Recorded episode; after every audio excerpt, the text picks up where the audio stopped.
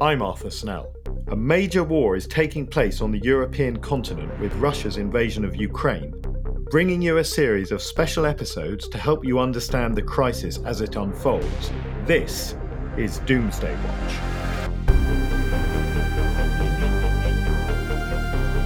Welcome back to Doomsday Watch. We hope you're finding these war bulletins valuable. Quick reminder that you can support our work on the crowdfunding app Patreon from as little as £3 per month. Just search Patreon Doomsday Watch or follow the link in the show notes.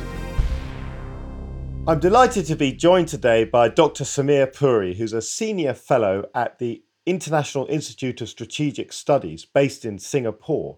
Perhaps more importantly for this discussion, he's also a veteran of observation of the ceasefire in the eastern Donbass region of Ukraine, a job that he did back in 2014 and 2015. And his book, Russia's Road to War, is published on the 25th of August, six months after Russia's invasion of Ukraine. Samir, welcome.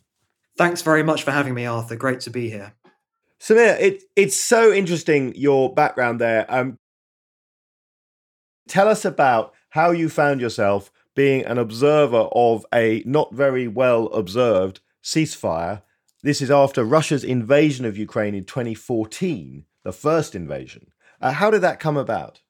Well, it really was an obscure job, so obscure that back in 2014 15, after the year I spent in Donbass, most people I told about it had no idea where the Donbass was when I got back to the UK. Some of them didn't even know that there was still a war going on in Ukraine. So imagine how far we've come. Now Ukraine is something that you can't, you know, sort of think beyond. Yeah. But how did I get there? Well, a decade before that, I did after graduating from university is I ended up by chance being an election observer in Ukraine during what became the Orange Revolution in 2004, which basically meant driving around polling stations and sort of spotting the cheating that was going on as Russia's favored candidate was trying to sort of manipulate the poll to, to become elected. Yeah. So fast forward a decade and the war breaks out. This is when MH17, the Malaysian airliner, was shot down, Crimea's annexation that, that listeners will remember. Uh, so the call went out again through the OSCE that they were assembling this time a ceasefire monitoring mission.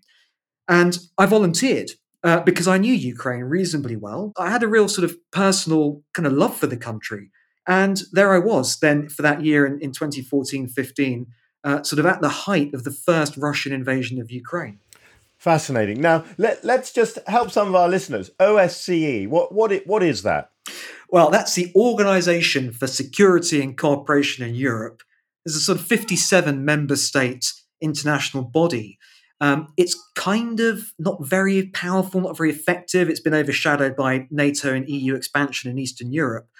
But the one thing it's got going for it is it's the only multilateral security body that has Russia and the Western states in it let's put it this way when the Russians want a ceasefire monitoring mission that they can manipulate and control that won't really bring peace, they kind of turn to the OSCE because they can put their own people in there. Yeah. Um, I'm really interested to hear more about those those Russian colleagues. Were, were they, you know, undercover FSB officers, or what? What kinds of people were these? Well, there were all kinds of Russians bounding around uh, the Donbass. And anyone who's ever worked in a war zone, and Arthur, I include you very much in this, you'll know war zones attract all kinds of oddballs, weirdos, volunteers, nutters. They so, certainly do. Uh, uh, at, at the one sort of end of it, you had the Russian colleagues. We had quite a few sort of ex Moscow police officers in their sort of 60s, one of whom was one of my line managers at one point when I was based in Dnipropetrovsk.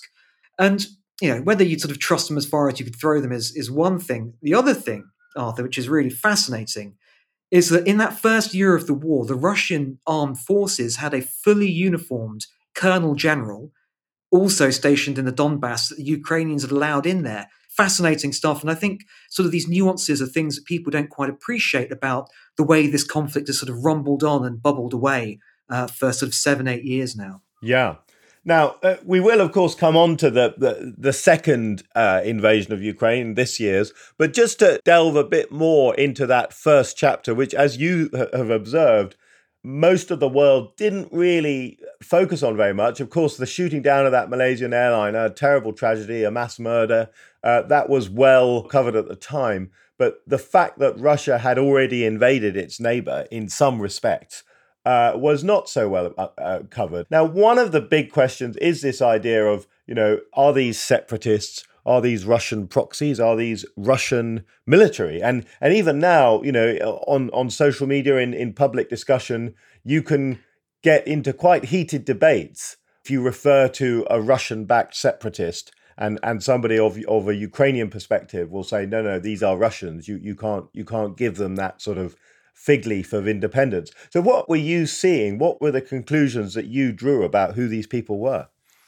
Yeah, that, that's it's a really emotive topic, as you can imagine. So, what I saw um, living out in Donbass, and I, I, spent time, by the way, living on both sides of the old front line, a bit of time in the Donetsk People's Republic, and more of my time on the government-controlled side. Honestly, I saw some families that have been Ukrainian families split in their allegiances. Uh, you saw actual, you know, sort of former miners and and sort of factory workers in Donetsk Luhansk, other places, who'd bought into this idea that the Donbass was going to be annexed like Crimea, and there was actually some local disappointment in parts of the Donbass that they weren't, and that was again something that kind of just stayed unresolved. And how how much of those uh, motivations were purely, but also very understandably, economic? I mean, clearly Ukraine is not a particularly rich country, and and the far east of Ukraine, if I'm not mistaken, is really quite underdeveloped. Yeah, and that's something that I, I look at in, in my book. In the USSR until 1991, Eastern Ukraine was actually more industrially and sort of urban, urbanized, sort of developed than the West. Oh. The West was a bit more agrarian, going back several decades, because the Soviet Union just dumped in loads of money to develop the metallurgical industries and mining industries and other things in, in the Donbass. Since independence, the Donbass has withered as a sort of rust belt. Now, I say all that. Of course, lots of Donbass residents feel for the Ukrainian. Lots of them are fighting for Ukraine against Russia. And I think this identity schism is a really important thing that I think might actually start to become more relevant as the current conflict moves on and as we start to see possibly the fact that the Russians aren't ever going to leave the east of Ukraine. Yeah. I'm sure your book contains a, a, a lot of juicy um, sort of anecdotes, so I, I, don't want to sort of steal that thunder. But maybe you could share with with with us and the listeners Were there any particular moments. I'm thinking because you know if you're a ceasefire observer, well, it wasn't a very well observed ceasefire, as I understand it. Um, so, uh, uh, how sort of hot was this this role? Right, so this was crazy. So I'm I'm not a military man. I don't have a military background. Lots of my colleagues did. There were former artillery officers, infantry officers from UK and other militaries. And as unarmed ceasefire observers, it's a kind of a war zone safari. We had these up armored 4x4s. And obviously, if you start hearing loud bangs that are getting louder, you tend to drive the other way quite quickly. Yeah. So it was a pretty ramshackle way of judging ceasefire violations, which was counting loud bangs. And then, as it turns out, if you've got experienced artillery officer colleagues, they can tell you the difference between 155 millimeter howitzer and a mortar and all the rest of it. You make these quite rudimentary judgments about sort of the caliber of weapons. Other times, what we saw were parked pieces of artillery, you know, sort of in farmhouses. And there was a sort of a stipulation that certain calibers of weapons needed to be a certain number of kilometers away from the front line. And then if either side was in violation, you sort of file a report, which, to be honest with you, didn't do very much. But Arthur, just one quick anecdote on mm. this probably the most dramatic thing that I experienced was a cluster bomb attack in the town I was I was in. Wow. It was in Kramatorsk, 10th of February 2015. And I mean, it's horrendous. Uh, you know, you start seeing the, the, big sort of orange clouds of explosions uh, sort of appearing behind the buildings that you're looking at, and then they're appearing closer. And then all the car alarms go off everywhere around you. And and the Russians were, and the separatists, whoever pulled the trigger, you know, we don't know, they were trying to destroy the Ukrainian military HQ in that town, Kramatorsk. But it was pretty inaccurate, and they killed, I think, 16 civilians, some quite close to where we are standing. Pretty horrendous, really nerve wracking. And, and the thing I remember is sort of the weeks after, because I was living in that town, was a sort of stress on the faces of all the locals. And this is why I've been really, you know, really personally hit by, by this invasion, is because that's now happening a hundredfold all across Ukraine. That aforementioned town, Kramatorsk, was bombed. The, train station was bombed earlier in the year, killing, I think, 50 or so people.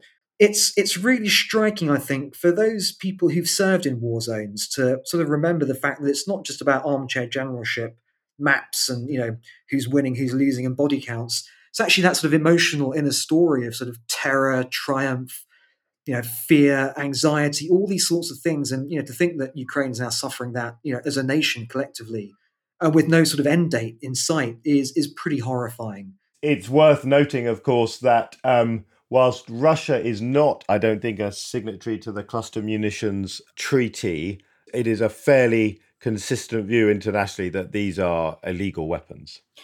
Yeah, absolutely. And and having seen the inaccuracy, I'm telling you, the, the people I saw who'd been killed were nowhere nowhere near this airstrip that was ostensibly yes. being bombed.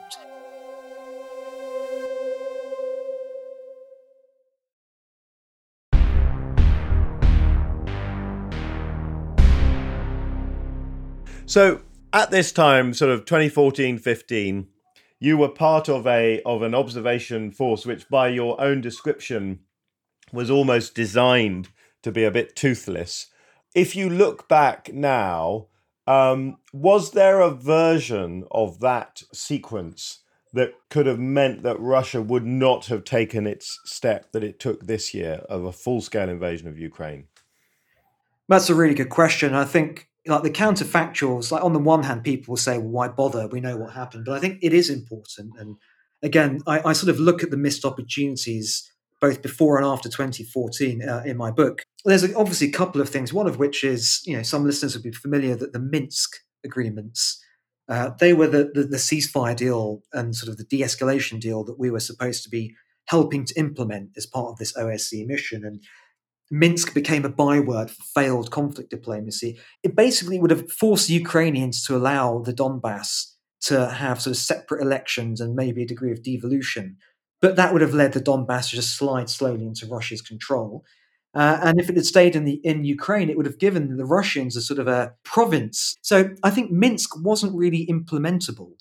But I suppose the thing that hasn't really been looked at much because the current conflict is so emotive is the fact that Ukraine became more politically more implacably pro-Western since 2014. Understandably, the Russians, you know, nibbling bits of territory and killing its soldiers and civilians and so Ukraine's drifting closer to NATO in spirit, if not towards membership, but it's not in NATO, so it's never actually getting the protection that NATO offers.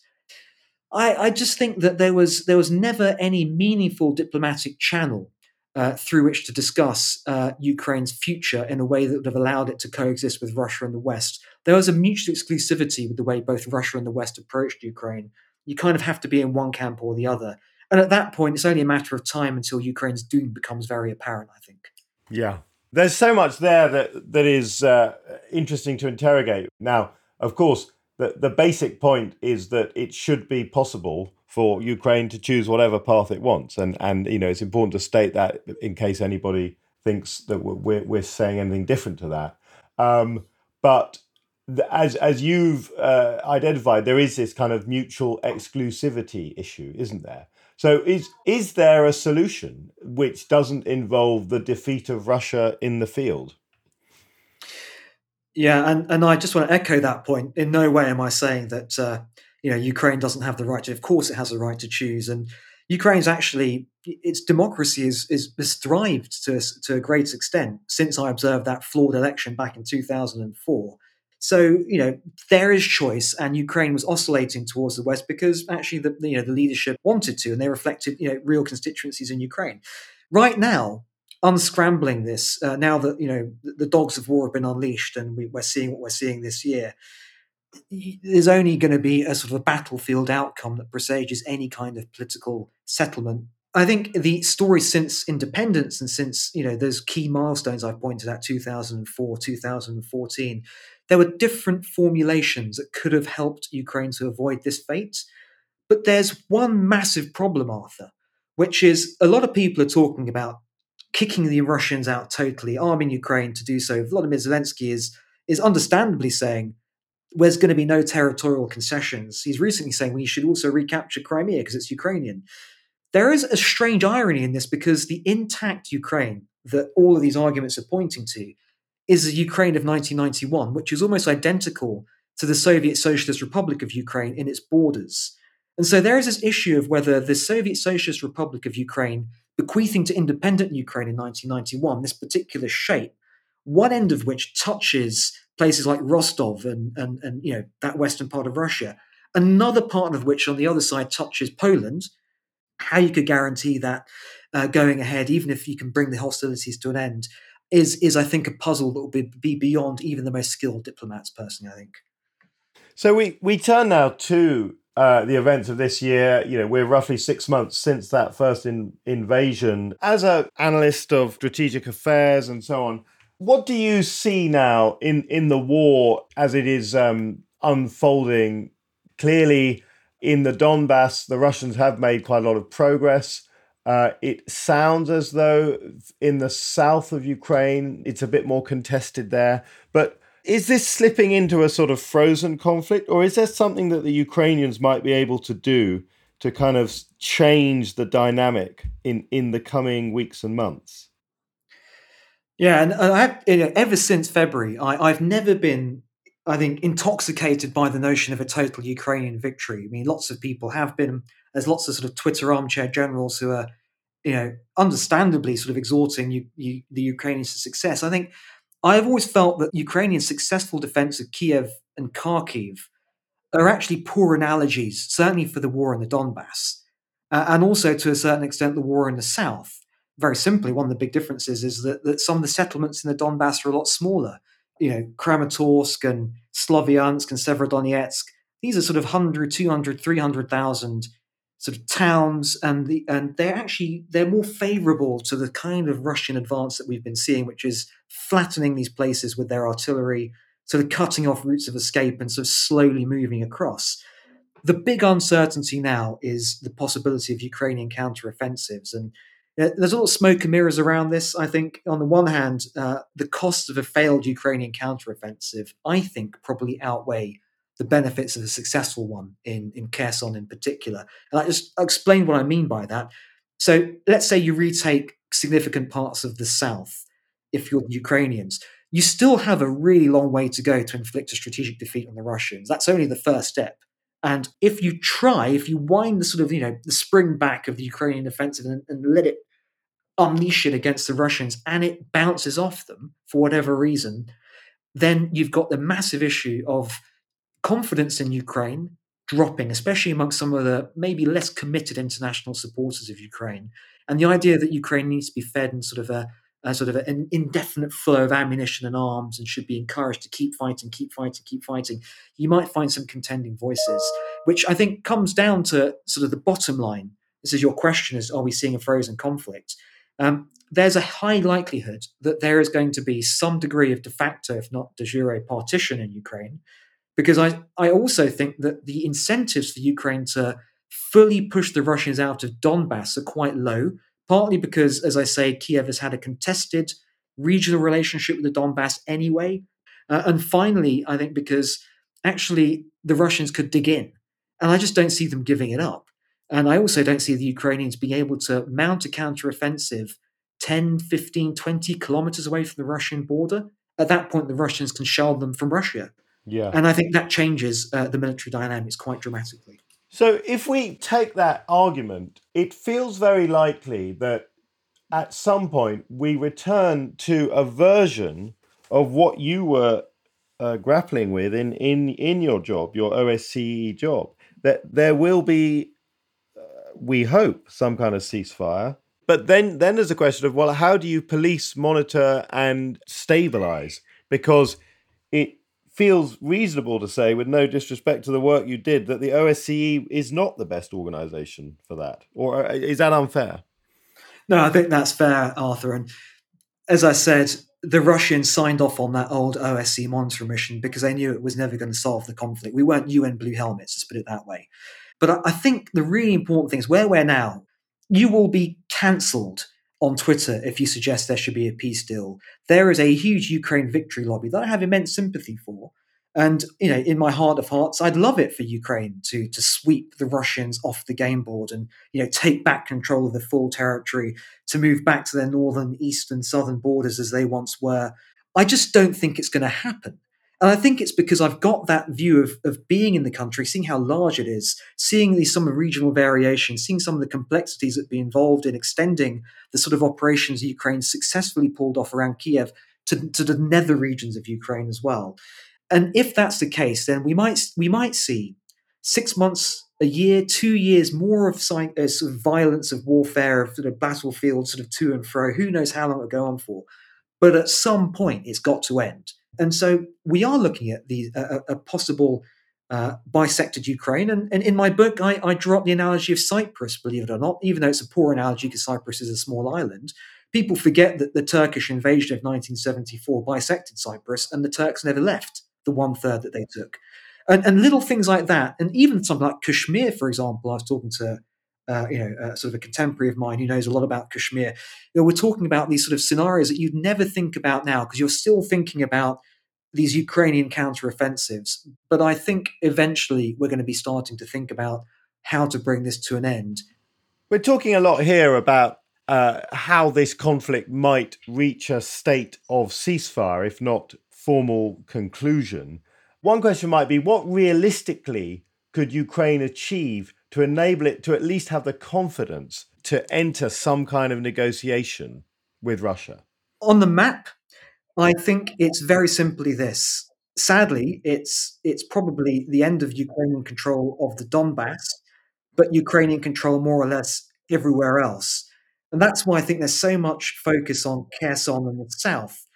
If Ukraine can actually restore a bit more of its access to its southern coastline, I think there's still a question as to whether it can get Mariupol back, and I don't think it will. Uh, it may actually get a bit closer back towards Mariupol, but at that stage, you've got a position in which Putin, despite the fact he wanted to completely conquer Ukraine, he'll be able to say, Well, I sp- spoke about liberating the Donbass, and that's what I've done. Whereas Ukrainians will have a viable southern coastline.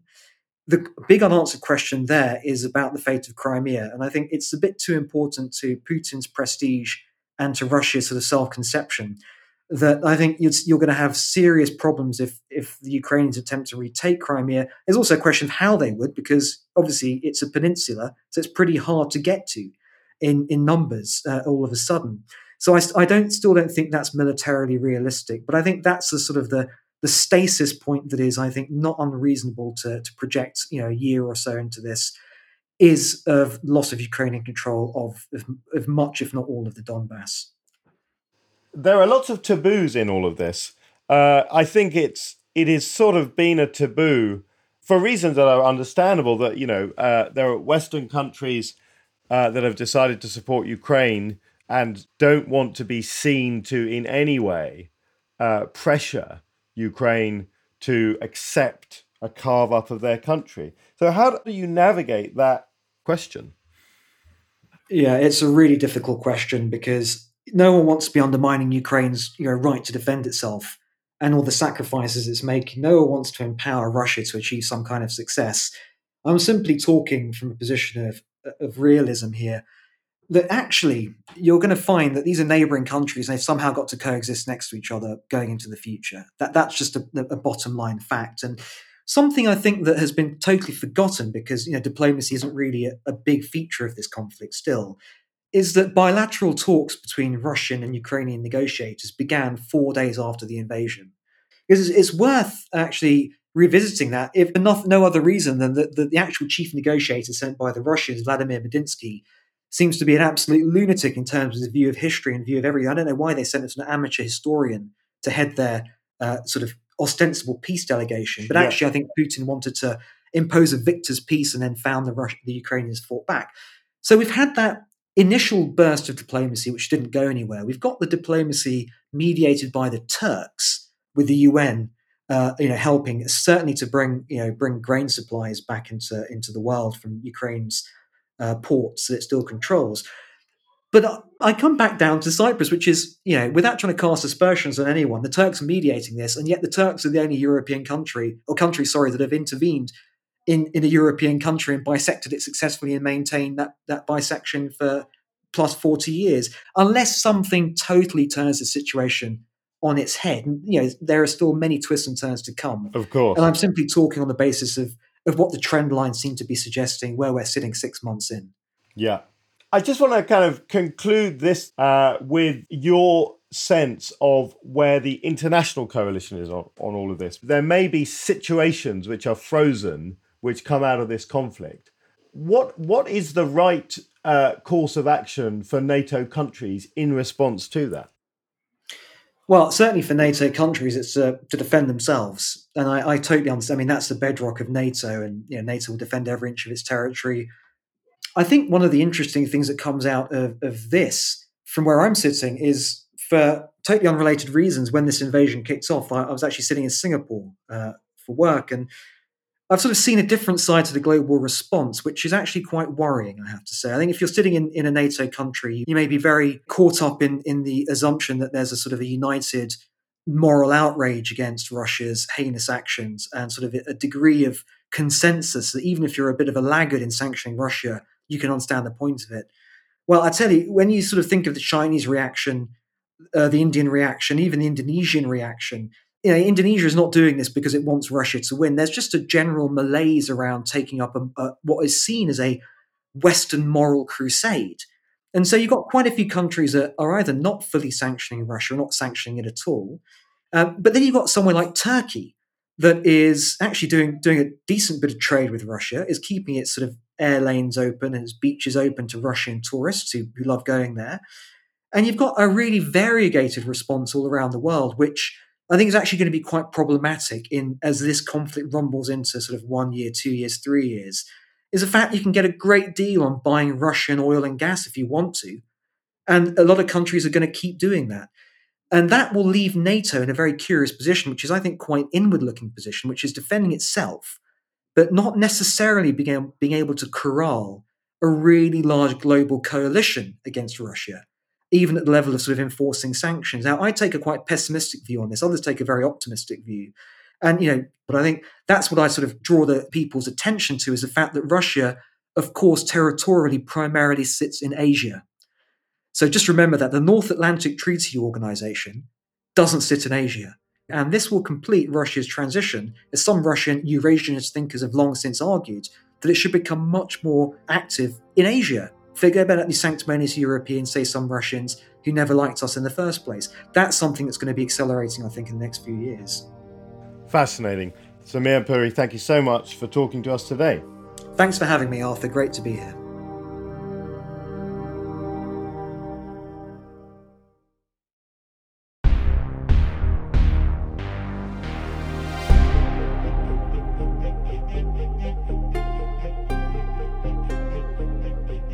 We hope you find these war bulletins valuable amongst the huge amount of information out there, so don't forget to subscribe and help spread the word by rating us five stars on Apple Podcasts, Spotify, or any other app that has ratings. And if you really like the show, you can support us on the crowdfunding app Patreon.